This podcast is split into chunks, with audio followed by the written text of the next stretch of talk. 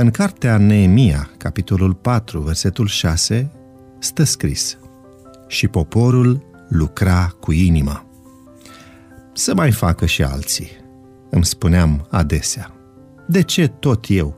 Pentru că părea că nimeni nu prea face nimic în jurul meu.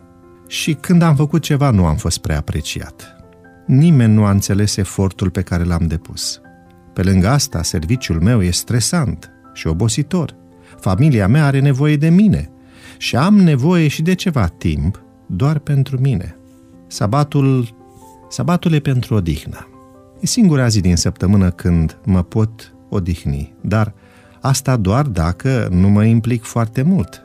Așa că nu e vorba doar de comoditate. Lipsa implicării are de multe ori motive justificate. Capitolul 3 din cartea Neemia mi se pare fascinant. Folosește o întâmplare simplă și repetiția pentru a sublinia un adevăr care de atâtea ori ne scapă. O echipă e mai mult decât suma indivizilor. Locuitorii Ierusalimului și-au luat familiile și au ieșit împreună cu preoții și conducătorii lor să reconstruiască zidurile cetății, fiecare în fața casei sale. Cu siguranță că erau și ei foarte ocupați, aveau familii de întreținut și o viață substanțial mai grea decât a noastră. Cu siguranță că aveau neînțelegeri între ei. Aveau o mulțime de motive justificate, dar aveau și ochii deschiși. Vedeau o cetate în ruină și atâtea vieți curmate sau în exil pentru că părinții lor neglijaseră zidurile. Vedeau armate la orizont pregătite de atac și vedeau că singura șansă la viață pentru ei și pentru copiii lor sunt acele ziduri.